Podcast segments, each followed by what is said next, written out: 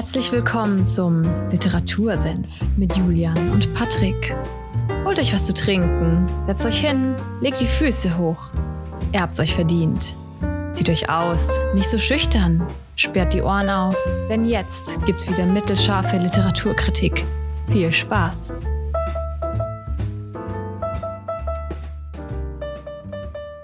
Und damit herzlich willkommen beim Literatursinn. Ihr hört Folge 91 und es ist der 13. Februar. Ich habe den Patrick gerade schon mit seiner Grimasse, leider nur ich sehen kann. Aber hallo, hallo nach Fulda. ja, einen wunderschönen Sonntag oder Abend, Morgen, Mittag, wann auch immer ihr uns hier hören wollt oder möchtet. Ja, hallo Julia, Dankeschön, dass du mich hier so schön empfangen hast und begrüßt hast. Und willkommen zu einer neuen Folge, du hast es schon gesagt. Und es geht heute um ein Buch, du hast es letzte Woche an, angeteasert, das, naja, du in gewisser Weise auch ein bisschen bereust gelesen zu haben? Oder habe ich das. Definitiv. habe ich das falsch verstanden? Okay, ich habe es nicht falsch verstanden. Um was geht es denn heute? Ähm, wir sprechen nur über ein Buch, das sehr zumindest in meiner Welt omnipräsent ist. Auch der Autor ist, finde ich, sehr omnipräsent. Und zwar geht es um Start with Why ähm, von Simon Sinek. Deutsche Übersetzung ist auch schon wieder grandios. Das heißt, glaube ich, irgendwie frage, starte immer mit dem Warum oder frage immer nach dem Warum, irgendwie so. Ähm, ja, wieso ist das Buch omnipräsent? Ich finde, man sieht es halt im Self-Help-Bereich sehr viel und sehr oft. Und ähm, der Autor ist, finde ich, sehr viel LinkedIn. Er sich halt mit dem Thema Leadership beschäftigt. Und dann sind oft so Snippets von ihm, von irgendwelchen Interviews oder Vorträgen äh, zu sehen, wo es halt eben Thema Führung geht. Äh, er hat, soweit ich weiß, auch noch zwei oder sogar drei andere Bücher geschrieben. Die habe ich jetzt leider parat, aber da geht es auch um das Thema Leadership.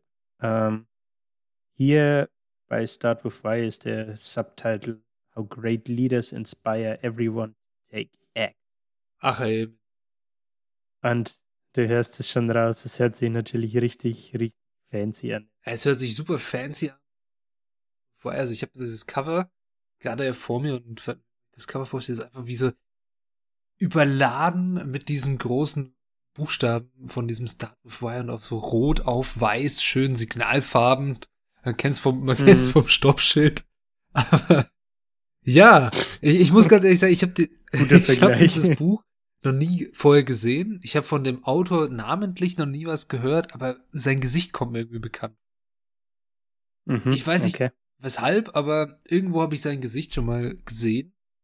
Und ja, ich. Vielleicht auch mal beim LinkedIn durch. Bestimmt, also LinkedIn, wir hatten es ja schon mal, ist ja wie so ein, wie so ein Facebook oder ein Social Media Plattform für die Arbeit, um sich da zu vernetzen. Gewissermaßen, mhm. um sich so seine Arbeit zu präsentieren und alles und was man so gemacht hat. Wie so ein irgendwie, ich finde, LinkedIn ist ein bisschen wie ein Lebenslauf, nur als Social Network dargestellt, oder? Ja, quasi ein dynamischer Lebenslauf. Genau. Ne? Und da gibt's, es ist mir auch so aufgefallen, es gibt da so ein paar Leute, die machen es sich wirklich zur Aufgabe, auf solchen Plattformen ein bisschen influencermäßig unterwegs zu sein und Sachen zu teilen und zu reposten und zu reagieren und zu interagieren. Und da da kam der mir bestimmt mal irgendwie in meinen Newsfeed ja, ja. rein, wo ich das dann gesehen habe. Kann ich mir gut vorstellen. Nee, aber ich habe keine Ahnung, um was es daran geht und was das Warum ist und was er uns damit sagen will. Ich bin gespannt, warum du mir jetzt dann berichten wirst oder uns berichten wirst, dass dieses Buch doch nicht so gut ist, wie man vielleicht meint. Ich würde Folgendes vorschlagen. Ich würde erstmal versuchen, halbwegs neutral über das Ganze zu sprechen, um was es geht, wer er ist und Inhalte irgendwie sind. Und danach im zweiten Teil äh, habe ich ein paar Amazon-Bewertungen. Ja, oh, oh ja, das ist immer sehr schön. und ich habe mich halt vor, vor, allem von den aktuellsten, die da ähm, jetzt in den letzten Monaten irgendwie dazu kamen, von denen habe ich mich sehr, sehr abgeholt gefühlt. Äh, deswegen kann man da dann auch noch drauf. Ja, gerne. Wer ist der gute Mann? Wo kommt er her? Was macht er so? Was geht das waren die ersten, die ich erzählen wollte. Genau, also er selber ist, ich glaube, gebürtiger Brite, also er ist sogar bei London, Wimbledon geboren. Ähm, und lebt aber jetzt, soweit ich weiß, in Amerika, Autor und Unternehmensberater, ähm, ist selbstständig und vor allem so als, ich nenne es mal Coach irgendwie tätig, ne? Also ich erkenne ein Muster, hat man ja bei dem einen oder anderen Autor aus der Branche auch schon. Ähm, hat Kulturanthropologie studiert und das Studium auch abgeschlossen. Ähm, ist auch als äh, Professor an der Columbia University ähm, 2005, 2006 aktiv gewesen für strategische Kommunikation. Ähm, ich glaube zwar nicht als Professor, sondern nur als Instructor. Das ist sowas wie ein Lehrbeauftragter dann, vermutlich irgendwie sowas. Ähm, und wieso ist der gute Mann bekannt, beziehungsweise wieso hat er ein Buch geschrieben, das sich millionenfach verkauft hat? Er hatte einen TED Talk ähm, und dieser TED Talk ist einer der TED Talks bisher in der Geschichte von TED Talks am meisten gesehen wurden. Aber ich glaube, auf YouTube weiß ich nicht. Ich weiß nicht, ob es da auch im zweistelligen Millionenbereich ist. Auch einiges an Views. Und auf der TED, TEDx-Seite waren es, glaube ich, um die 40 Millionen. Der TED Talk hieß überraschenderweise, wie großartige Führungspersönlichkeiten zur Handlung inspirieren. Oh. Findet man im Subtitle vom Buch wieder. Und äh, genau, also er hat so, oh, das habe ich jetzt gar nicht nachgeschaut, aber nach meinem Verständnis hat er erst TED Talk gehalten, dann das Buch geschrieben. Kann aber auch sein, dass ich jetzt einen Schmarrn erzähle, das müsste man nochmal nach.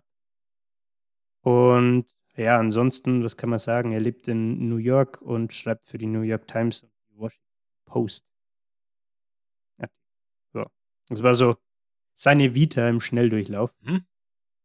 Ich finde, für so einen Self-Help-Autor relativ, wie man es erwartet, ja, irgendwie, ne? So, dass man dann anfängt, einen TED-Talk zu machen und dann geht er auf einmal durch die Decke und dann schreibt man ein Buch. Überraschung. Ja, auch die äh, strategische Kommunikation und dieser ganze Thematik Leadership. Also ich merke schon, es geht bei ihm und auch bei vielen, die in diesem Bereich Bücher schreiben und aktiv sind, so immer in diese beratende Form. Sehr oft.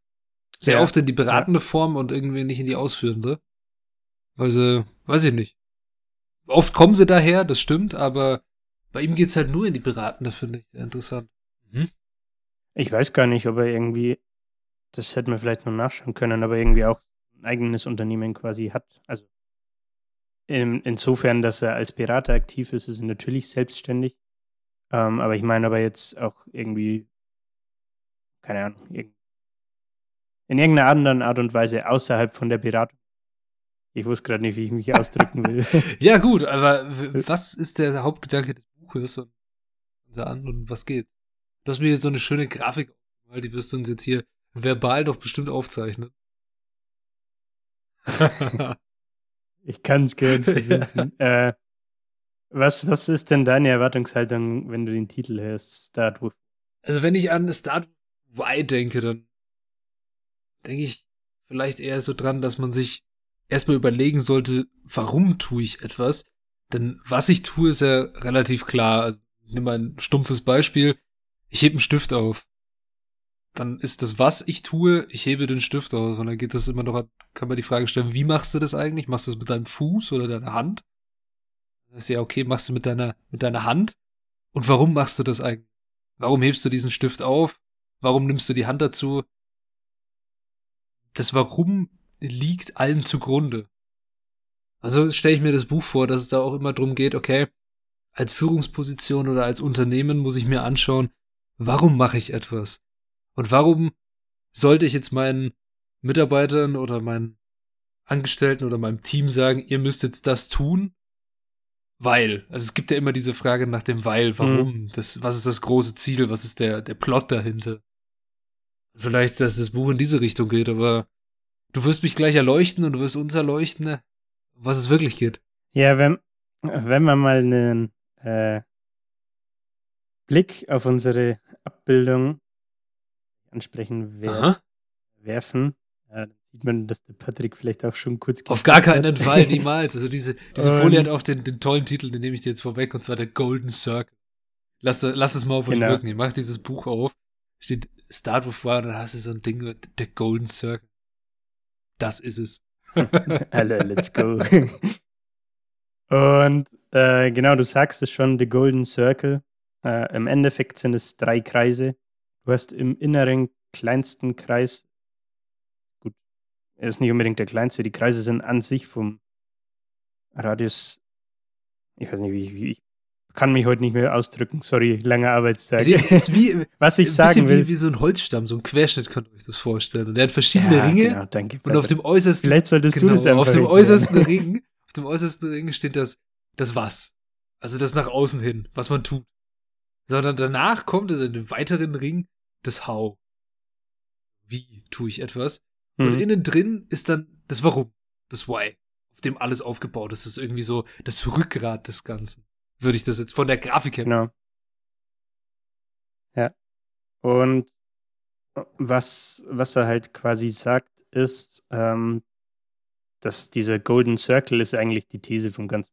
Ne? Mhm. Und was er, er fängt so an wie du jetzt gerade ähm, und sagt, What ist, ähm, jedes Unternehmen auf dem Planeten weiß, was sie machen, äh, ob sie einen Service anbieten, ob sie ein Produkt verkaufen, wie auch immer. Äh, dann ähm, gibt es ein paar Organisationen, im Idealfall alle, die wissen, wie sie das machen. Ähm, was sind die Dinge, die sie vielleicht hervorheben, also, von anderen Unternehmen äh, abheben im Sinne von, was zeichnet dieses Unternehmen aus? Zum Beispiel wie Patagonia irgendwie sehr auf Nachhaltigkeit aus und Umweltschutz und so Themen. Ähm, wie unterscheidest du dich vom Wettbewerb? Und das äh, Warum.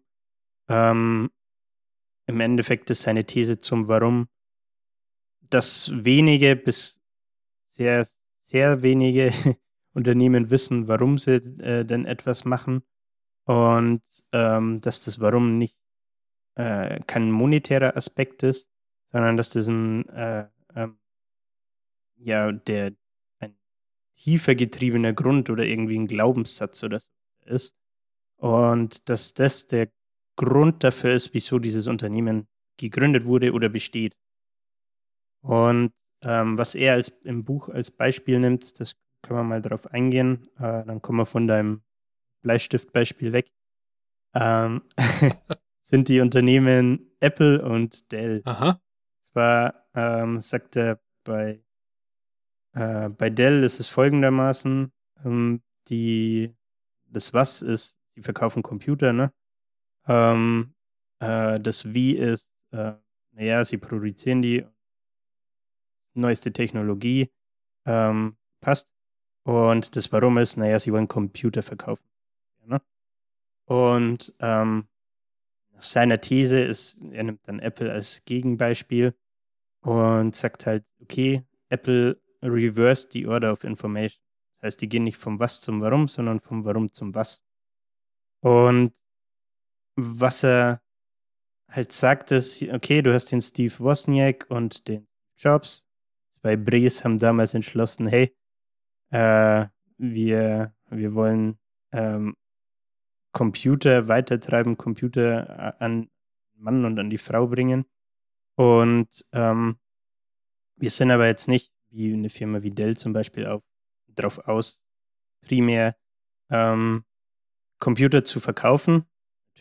Muss natürlich auch berücksichtigt werden, aber sein, nach seiner These sagt er, ähm, okay, bei Apple steht äh, im, im Kern das Warum und das formuliert er auch sehr, sehr oft im Buch, er wiederholt sich da sehr gern und sagt, das ist dieses Think Different. Ähm, äh, da gibt es auch diesen, diesen Werbeslogan, den es damals gab, ähm, dass sie diesen, den Status Quo challengen wollen und äh, halt für bei dem Think Different ging es doch, ist es für die Misfits, für was weiß ich alles, für die Outliers, also für, für Leute, die was am Status Quo ändern wollen, die Bock drauf haben, sich von der Masse abzu, abzuheben und äh, Kreativbereich unterwegs sind und so weiter und so ja, fort. Ich, ich muss ganz ehrlich sagen, und so Apple hat in, in meinen Augen immer so eine, eine Marketingstrategie gefahren, dass du komm in die Gruppe. Wenn euch das, also wenn euch das jetzt was sagt, so dieser, Falls ja. ihr das kennen solltet auf, auf YouTube, ist, ist schon ein bisschen länger her oder auch auf anderen Plattformen gab es länger Zeit so Werbeschaltungen, wo jemand gesagt hat, komm in die Gruppe, du verdienst ganz viel Kohle, dann so irgendwie mit Geld rumgewedelt hat und im dicken Auto meistens. So hat Apple meiner Meinung nach das sehr, sehr oft gemacht, dass es heißt, okay, hol dir Apple, wir sind, wie du schon gesagt hast, wir denken anders, think different und keine Ahnung, wir sind jetzt halt hier die super kreativen Leute. Und das ja stimmt, also weg von der, das machen sie ja immer noch, weg von den reinen PCs, es gibt ja so viele Vergleiche, dass rein hardwaremäßig Apple-Produkte wesentlich schlechter sind als andere auf dem Markt, dafür aber mehr Geld kosten. Ja, oder selbst wenn sie jetzt nicht unbedingt äh, von der Hardware her schlechter sind, kosten sie einfach trotzdem mehr ja. Geld, obwohl es vielleicht qualitativ gleichwertig es wäre. Es ist so ein Lifestyle-Produkt geworden. Ja, genau. Und deswegen nimmt, nimmt er sich das halt als Beispiel ran, weil das natürlich seine These mit dem Golden Circle perfekt mhm. stützt. Ähm, und da können wir auch gleich beim Beispiel bleiben. Er unterstützt diesen Golden Circle dann nämlich noch mit einem Bezug zum menschlichen Gehirn. Boah. Und zwar gibt es ja dein Limbic Brain und Neocortex. Und ähm, was er sagt, ist bei diesem limbischen Gehirn, heißt das limbisches Gehirn? Ja, Herr, Herr Dr. Ruprecht, ich dachte, Sie sind jetzt hier unser Neuroprofessor für die heutige. da müssten wir glatt mal Google anwerfen, dann bleiben wir beim Englischen. Ich dachte, wir machen jetzt beim so eine Neurowissenschaft vorlesen. Los. äh, da, da bist du, glaube ich, von deinem, äh, von deiner Ausrichtung her näher. Ich habe keine Ahnung vom Gehirn, sorry. okay, the Limbic ähm, Brain. Egal. Let's go. Genau, äh, er stellt quasi den Golden Circle gegenüber Gehirn und stellt auch da wieder folgende These auf. Ähm, das Limbic Brain ähm, connected zu dem Why und dem How, also zum Warum und ähm, und er sagt, das Limbic Brain ist ähm, zuständig für sowas wie Vertrauen, ähm, kontrolliert dein Verhalten, dein deine Entscheidungsfreudigkeit, deine Entscheidungsfindung vielleicht auch. Und äh, das Ergebnis aus diesem Limbic Brain sind so äh, Entscheidungen aus dem Bauch raus. Mhm. Also äh, Gut Decisions oder ähm, auch Loyalität. Ähm, wohingegen der Neokortex, äh, dazu connectet er das Wort, ähm, für rationale Dinge äh, zuständig sind. Und ähm, da geht es halt um sowas wie, ja, was weiß ich, rationales Denken, analytisches äh, Denken, Sprache unter anderem auch. Und ähm, das Ergebnis ist, dass man halt äh, das Wort gut kommunizieren kann. Ähm, und äh, wenn wir jetzt wieder auf unser Beispiel zurückkommen, Apple und Dell zum Beispiel, spielt ihm das natürlich in die Karten, weil er dann sagen kann, hey, ähm, Apple-User sind bereit, äh, aus dem Bauch raus mehr für Produkte zu zahlen, weil Vertrauen in die Produkte da ist, diese Loyalität und man einfach weiß, wenn man, wenn ich ein Apple-Produkt kaufe, dann ist das Look and Feel nice. Ähm, ich bin Teil von diesem Lifestyle, wie du es vorhin schon genannt hast. Und ähm, was er dann wiederum halt auch sagt, bei, bei Dell ist es halt so, dass man das Wort quasi ähm, und dass es da halt keinen tieferen Grund hat, sondern dass äh, Dell dann im Marketing sagt, hey, wir haben jetzt den neuen Rechner, ähm, der hat folgende Specs und äh, im Endeffekt steht da gar nichts Tieferes dahin. Ja. du, du, schüttelst schon so leicht mit dem ja, Kopf. Ich muss ganz ehrlich sagen, also an sich dieser, dieser Ansatz mit diesem Golden Circle, dass man sich da irgendwie ich meine, er hat äh, strategische Kommunikation gelehrt. Und das ist, ich finde es, dieses Bild, wenn man das so vor sich hat, das schaut aus wie so eine Folie aus so einer Vorlesung von strategische Kommunikation. Und dann geht's da drum und dann macht man irgendwie eine Case Study mhm. und keine Ahnung was und schaut sich diese Sachen an, ob dieses Modell zutrifft. Und ich finde es ein bisschen fad, dass er Unternehmen herzieht, die natürlich in gewisser Weise auch so eine Marketingstrategie oder eine Unternehmensphilosophie verfolgen, die jetzt gerade so in sein Ding reinpasst. Also er pickt sich da irgendwelche Unternehmen raus, denkt sich, okay, die passen, Apple, Dell oder wer auch immer. Und also er sagt, okay, guckt an, das ist der Golden Circle. Den habe ich jetzt hier so aufgestellt, so ist es. Als Beispiel, da funktioniert's, da funktioniert's. Und hm. Mich erinnert es ein bisschen an dieses Thema, in der was in der Statistik sehr groß, groß geschrieben wird, ist Korre Korrelation und Kausalität. Also Korrelation, dass du da in einem ja. Unternehmen irgendwie was findest und das, diesen Golden Circle wirst du in wahrscheinlich jedem Unternehmen finden, weil jedes gute, große Unternehmen sagt, es hat einen Grund, warum wir das machen und wir verkaufen nicht einfach nur Produkte, weil wir halt Geld wollen, sondern wir machen irgendwas damit. Naja, was, was fällt dir zum Beispiel ein, wenn du an BMW denkst? An BMW? Äh, ich, ich, ich darf jetzt nicht falsch sagen, sonst verklagen die mich noch wegen. War das nicht Freude am Fahren? ja, genau. Darauf wollte ich raus. Das, das ist ja genau sowas, äh, worum es geht. Ne? Und wie du auch sagst, dass man ja. bei so größeren Unternehmen hat man meistens diesen Spruch irgendwie auch äh, im Kopf oder man, man kann ihn zuordnen, weißt, wenn man we sieht. Weißt du was? Das, vielleicht kennt ihr das geradezu. Es gab mal eine, eine App, als so ganz am Anfang noch mit iPods gab's, iPod Touch gab's dann. Und da gab's so eine App, die mhm. hieß irgendwie Markenquiz oder sowas. Kennst du die? Okay. Also, nee, sagt man leider nicht. Da hast du dann irgendwie so ein paar Logos bekommen von verschiedenen Marken oder Unternehmen. Und du musstest halt raten, wie die heißen. Okay. Weil es ist eigentlich krank gewesen, wie viel ich jetzt auch persönlich und andere Freunde wussten von dem Zeug. Und dann heißt, hä, ja. kann doch nicht sein, dass ich dieses Logo nicht kenne. Und es muss ja, muss ja krank sein, wenn du das auswertest, wie heftig wir von Marken in unserem Leben umgeben werden und beeinflusst werden und wie sehr dieser Wiedererkennungswert. Das kann man jetzt sogar. Mhm. Wir hatten, äh, in der Uni hatten wir eine Marketingvorlesung und da war was ähnliches. Ich weiß leider nicht mehr genau, wie das war, aber der Prof hatte dann auch so ähm, verschiedene Logos und das war auch so eine Art Quiz, nur hat es immer mit den Logos selbst, also zum Beispiel äh, Mercedes-Stern mhm. nehmen, äh, mit den Logos, also dem Stern und den Farben spielt. Also, keine Ahnung, bei Ikea dann blau, blau-gelb zum Beispiel, ne? Und so hat sich das irgendwie zusammengesetzt und das war auch, obwohl du keinen Namen und so dabei stehen hattest, konntest sehr erschreckend oft erraten, was für ein Unternehmen das jetzt da.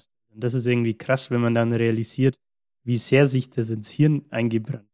Ja, auf jeden Fall. Also interessant. Das muss ich schon sagen, ist sehr, sehr erschreckend und in der heutigen Zeit durch immer mehr Interaktion mit irgendwie personalisierter Werbung und hau mich tot, wird es ja noch immer heftiger. Aber bei dir ist gerade die Sonne aufgegangen, gefühlt, das ist mega hell geworden. ja, wahrscheinlich ist meine, äh, meine Laptop-Webcam einfach ausgeflippt. Jetzt wird's wieder dunkel. Ja, auf jeden Fall, sehr schön. So, jetzt haben wir den Golden Circle, aber hat er uns jetzt gezeigt, was das ist und hat dann gesagt, okay, hier sind ein paar Beispiele. Das ist nice to know und das ist bestimmt auch interessant zu lesen. War es das schon? Hast du seinen TED-Talk angeschaut eigentlich? Ja, so, also ich bin ganz ehrlich so halb. Also ich habe ich hab zugehört, okay. ich habe es mir angeschaut und ja, ich fand es ganz interessant, aber ich weiß nicht, nix, für mich jetzt halt nichts, können, können wir nichts dann, Besonderes. Können wir dann noch drauf eingehen, ja. ähm, um das vielleicht der Vollständigkeit halber noch kurz zu erwähnen, äh, erwähnen, du hast schon gesagt, wir hatten jetzt das Apple-Beispiel. Zwei andere große Beispiele, die er wirklich totreitet im Buch auch, sind Dr. Martin Luther King und ähm, die Wright Brothers.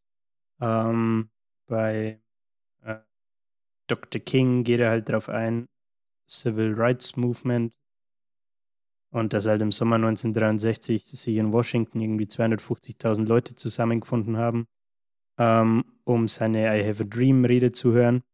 Ähm, und hebt halt hervor, ja, damals gab es keine Einladungen, es gab keine Webseite, wo man nachschauen konnte, wann und wo, ähm, sondern führt es auch wieder aufs Why zurück natürlich und das in die Karten spielt und sagt, äh, die Leute waren von ähm, dem Dr. King so inspiriert, äh, weil er so ein deutliches Warum hatte, dass er einen Dream hat.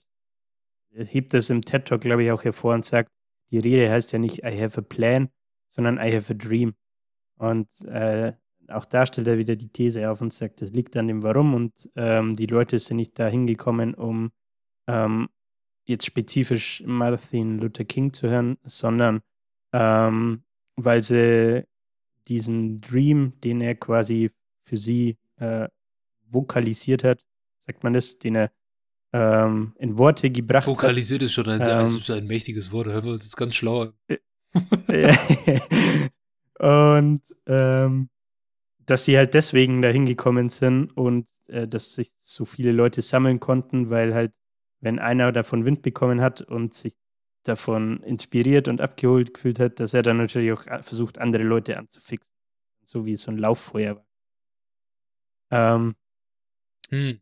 Ich sehe schon, überzeugt dich auch nicht ja, so. Ja, es, es, ist, es ist schwer. Natürlich kannst du die Thematik, die Dr. King, I have a dream in seiner Rede und diese ganze Thematik der Ungleichheit in den amerikanischen Staaten und die Zeit, zu der das abgespielt hat. Es sind so viele Einflussfaktoren, die in das Ganze reinspielen.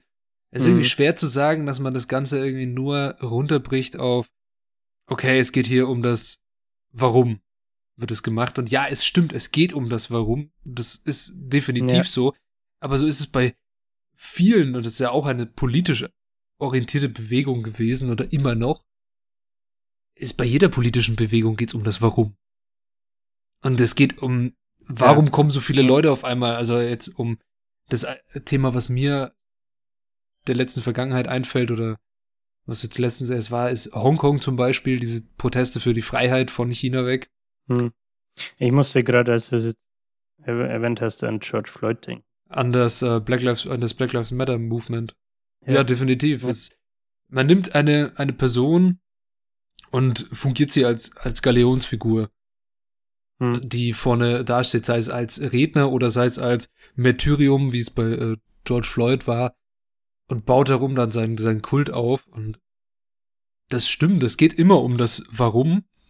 Und es geht immer um das Warum. Warum bewegt, gibt es eine Bewegung überhaupt? Aber es, ich finde es ein bisschen, ja, kritisch, das einfach nur auf so irgendwie so eine Golden Circle Theorie so runterzubrechen. Ja, ja. Gut. Ähm, das andere Beispiel mit den Wright Brothers kann man, denke ich, auch skippen. Da ist es, finde ich, ähnlich. Es geht halt darum, dass die das erste bemannte Flugzeug entwickelt haben. Äh, auch das führt aus Warum zu, weil es halt einen Konkurrenten gab, äh, der einfach Bock hatte, in die Geschichte damit einzugehen und Geld damit zu verdienen. Bei denen, die hatten halt Interesse fliegen und gründet auch wieder mit dem Warum, ne? Ähm, aber wenn, wenn euch das interessiert, könnt ihr einen TED Talk anschauen. Ähm, ansonsten wollte ich noch auf ein zweites Thema inhaltlich aus dem Buch eingehen. Und zwar ist es äh, das Law of Fusion of Innovation. Ah, das, das hört sich ja auch wieder wie so ein Vorlesungsthema an. Ich bin sehr gespannt. Wenn du dir die Abbildung ansiehst. Ah, die kenne ich. Die äh, kenne ich. auch feststellen. Ja, ja. schön. Das könnte auch eine BWL-Vorlesung sein. okay. Und ähm, um die Hörerschaft abzuholen, um was geht's? Äh, das Ganze ist quasi es beschäftigt sich mit dem Thema Innovation und ähm, mit dem folgenden Thema, dass es, äh, wenn innovatives äh, Technologie oder so zum Beispiel aufkommt, ähm, verschiedene Gruppen an Menschen gibt und ähm, man die in so einer, wie nennt man diese, ist das Glockenkurve? Das, also ich finde, ich finde ganz ehrlich, wir haben hier so eine Grafik vor die wir uns gerade gemeinsam anschauen, die schaut ein bisschen aus wie so eine gaußsche Glockenkurve. Schon eine Glockenkurve. Ja, also.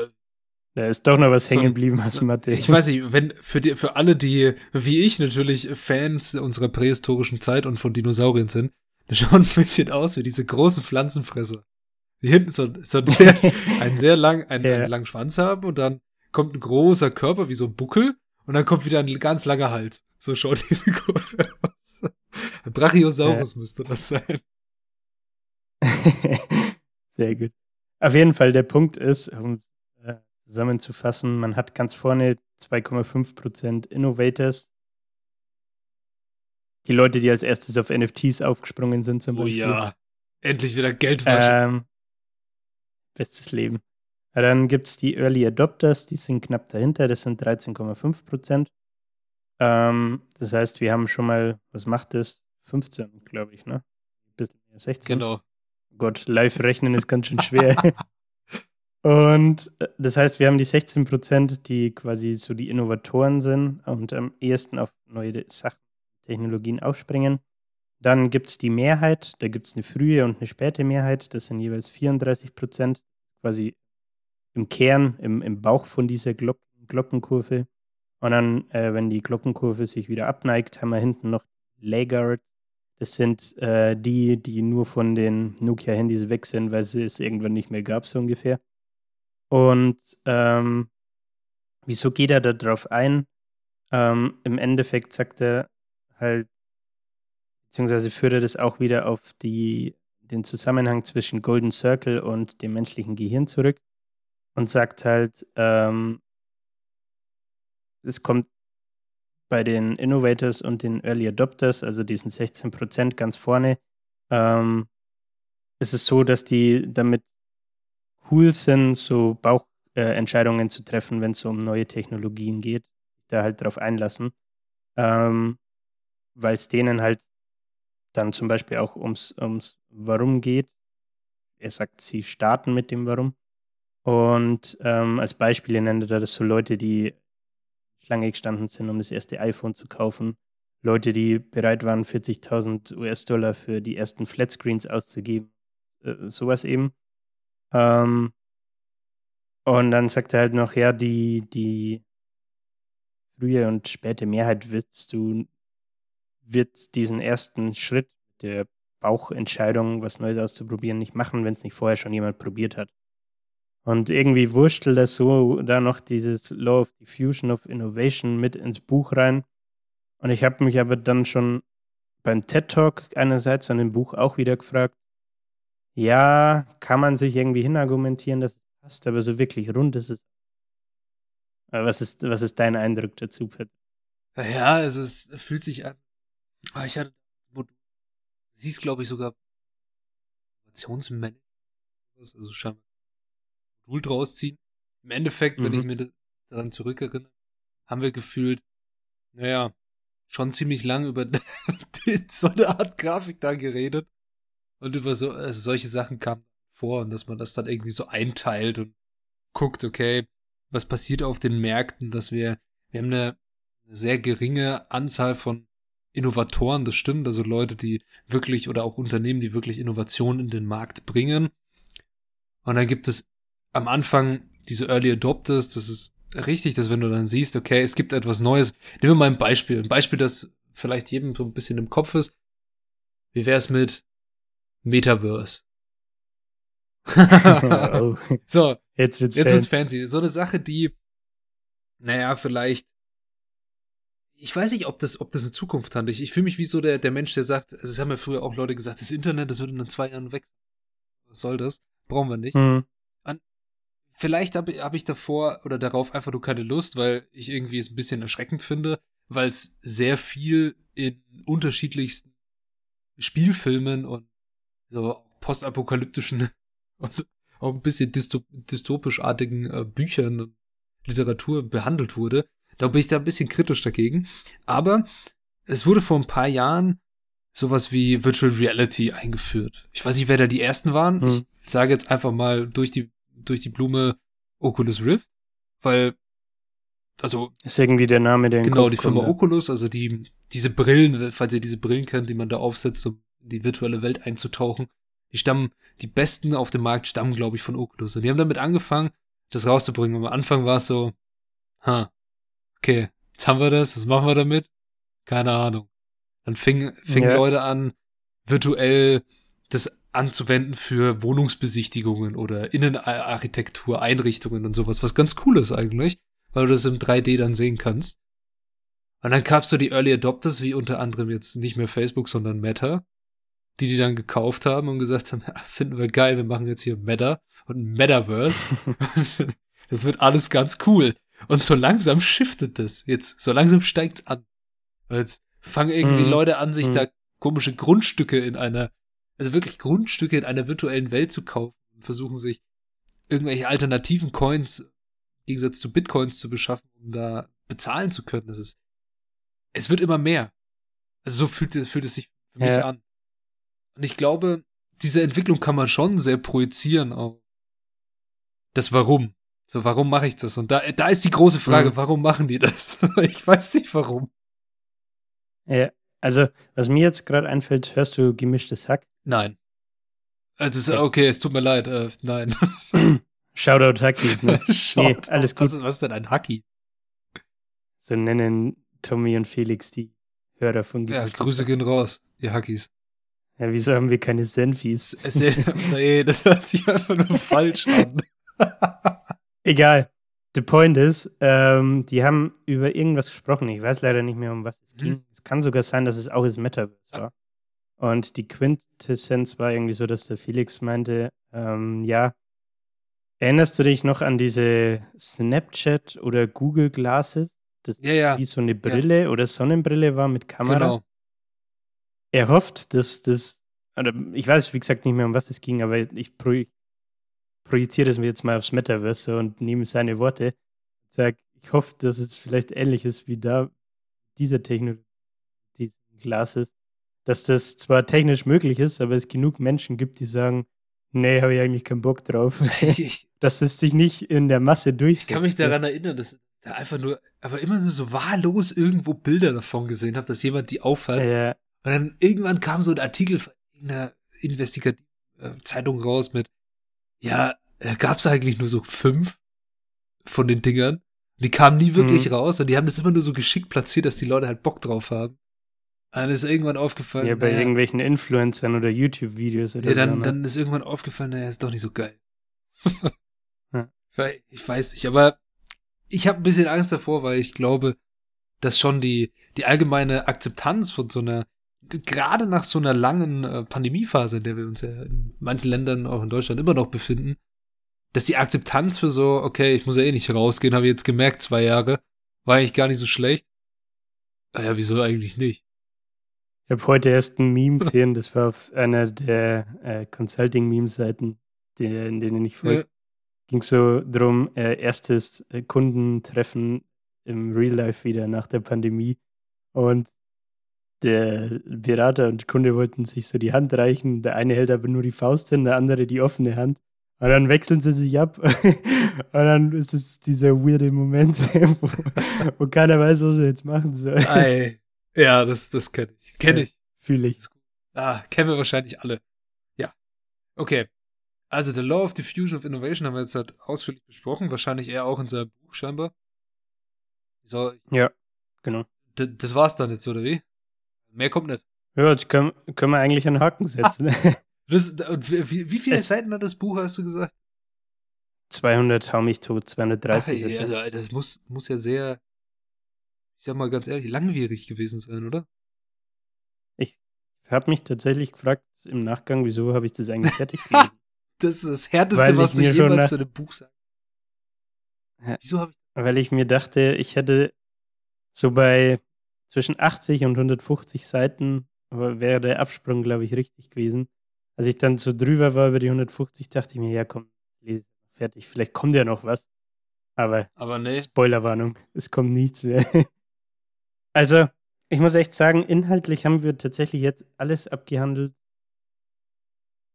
was irgendwie, ja, wo inhaltlich Futter dran ist. Wo, weißt du, was ich Ja. meine? So, der Rest ist entweder eine Wiederholung von Themen, über die wir jetzt gesprochen haben. Zum Beispiel das Apple, äh, Martin Luther King und Wright Brothers Beispiel, diese drei Stück. Ich habe eine Rezension gelesen, wo jemand meinte, er hat es nachvollzogen und er hat teilweise zu diesen drei Beispielen Textabschnitte eins zu eins später im Buch wieder wiederholt. Und ich mir so dachte, weiß ich jetzt nicht. Also spricht jetzt nicht unbedingt für ihn als Autor, wenn er so faul ist und also weißt du, was ich meine? Und ich glaube, das ist eine ganz gute Überleitung zum, zu meinem Fazit und zu den Bewertungen. Ich würde, glaube ich, mit den Bewertungen anfangen, weil die mein Fazit sowieso Ja, stützen. hau raus, ey. Ähm, ich würde einfach mal die, die erste vorlesen. Ich glaube, die, die spricht schon Bände. Es war ein, einer von fünf Sternen mit dem Titel Warum, Warum, Warum, Wieso und am wichtigsten Westen. Es macht echt keinen Spaß, dieses Buch zu lesen. Der 15-minütige TED Talk reicht völlig aus. Das Buch beinhaltet viel heiße Luft und es wiederholt sich ständig, die, es wiederholt ständig die ein und gleiche identische und sich nicht ändernde Aussage. Eigentlich hat der Herr Autor einfach eine weitere Antwort auf die ewige Frage. Warum sind einige Firmen erfolgreich und andere nicht? Die Antwort ist, erfolgreiche Menschen fragen immer nach dem Warum. Puh, jetzt kann man es sich sparen, über 200 Seiten zu lesen. So wirklich überzeugend belegen kann er seine Erkenntnis nicht. Inspiriert durch das Buch habe ich mich nach 65 quälend langweiligen Seiten gefragt, warum soll ich weiterlesen? Da mir spontan keine Antwort einfiel, habe ich es erfolgreich zur Seite gelegt. Diese Handlung widerlegt bereits die einzige These des Buches. Don't believe the hype. Ja, der Herr Autor, ne? Was hat er sich dabei nur. Ja, also, mir hat mal jemand gesagt, mir bekannt, dass er diese, diese Bücher, diese Selbsthilfebücher oder Leadership-Bücher manchmal nicht so ganz versteht, weil das oft nur irgendeine heiße Luft von irgendwem sind, der mal irgendwie eine Rede mhm. gehalten mhm. hat und das dann halt verschriftlicht hat und gedacht hat, ey, für die Rede habe ich jetzt einmal Geld bekommen, für das Buch kriege ich öfter Geld. Jedes Mal, wenn es einer kauft. Ja. Ja. Aber ich muss ganz ehrlich sagen, so wie du es erzählst, dann, was wir auch geredet haben, naja, es ist vielleicht ganz interessant, so ganz ehrlich, so für eine, wenn er so einen Vortrag hält und ich bin jetzt, wir stellen uns jetzt mal vor, ich wäre irgendwie in einem höheren Management tätig und würde da irgendwie da sitzen und mir so einen Vortrag anhören, dann wäre es bestimmt ganz interessant, den, mhm. dem Mann zuzuhören, aber cool. so Buch zu lesen, ich, ich, ich glaube. Ja. Und da kann man vielleicht die zweite äh, Bewertung auch noch gleich anschließen. Drei von fünf Sternen mit dem Titel TED Talk anschauen reicht völlig. ich, ich lese einfach auch noch kurz vor, es sind auch nur ein paar Zeilen. Der Golden Circle Ansatz des Autors ist gut und brauchbar. Warum er für dieses recht einfache Modell ein 200 Seiten Buch geschrieben hat, erschließt sich mir nicht.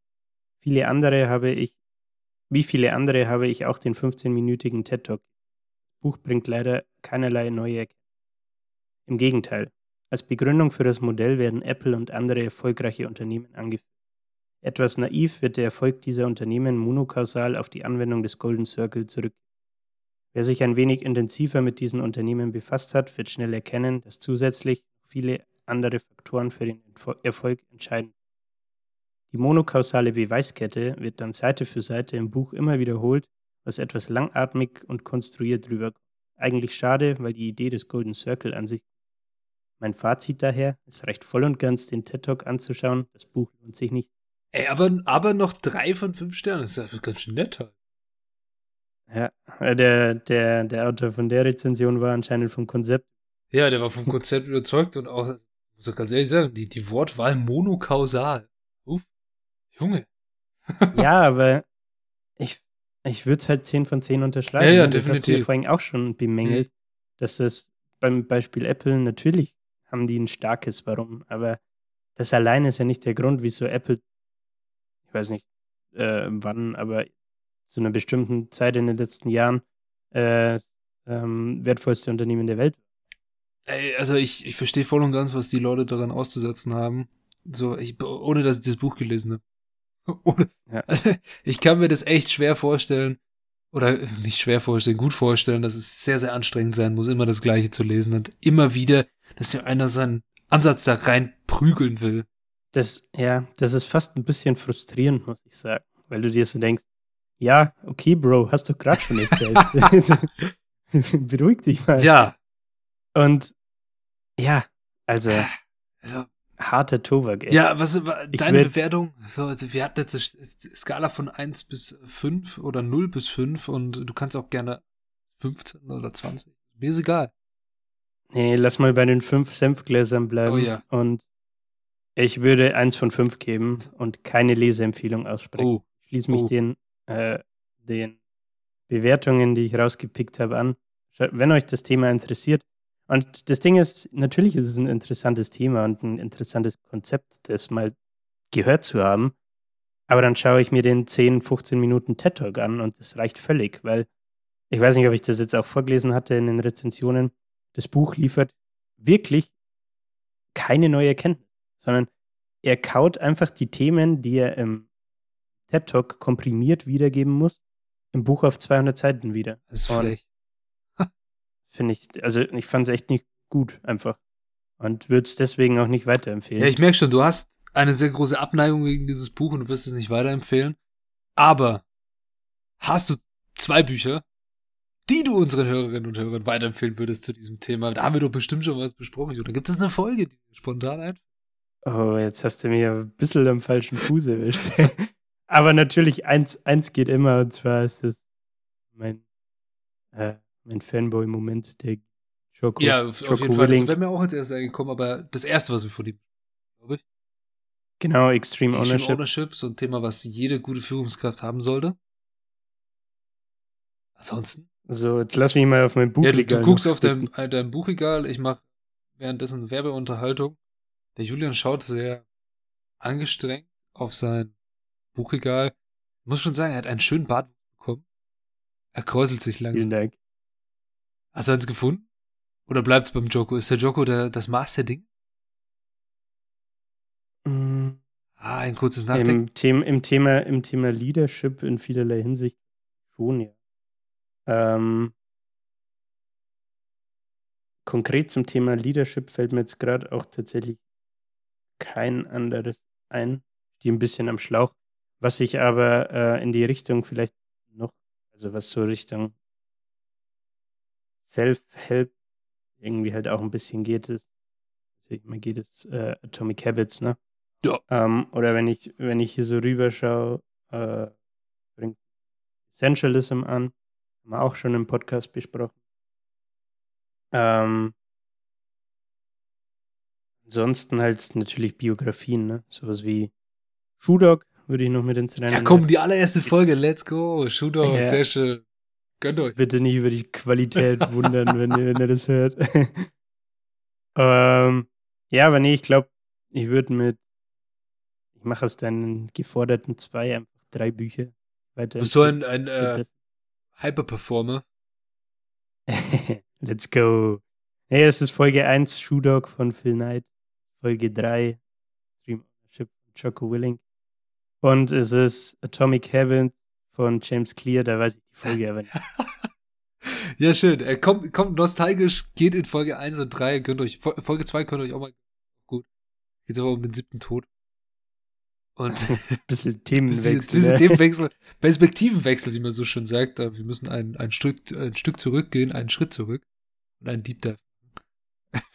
mit deinem Fachjargon zu reden.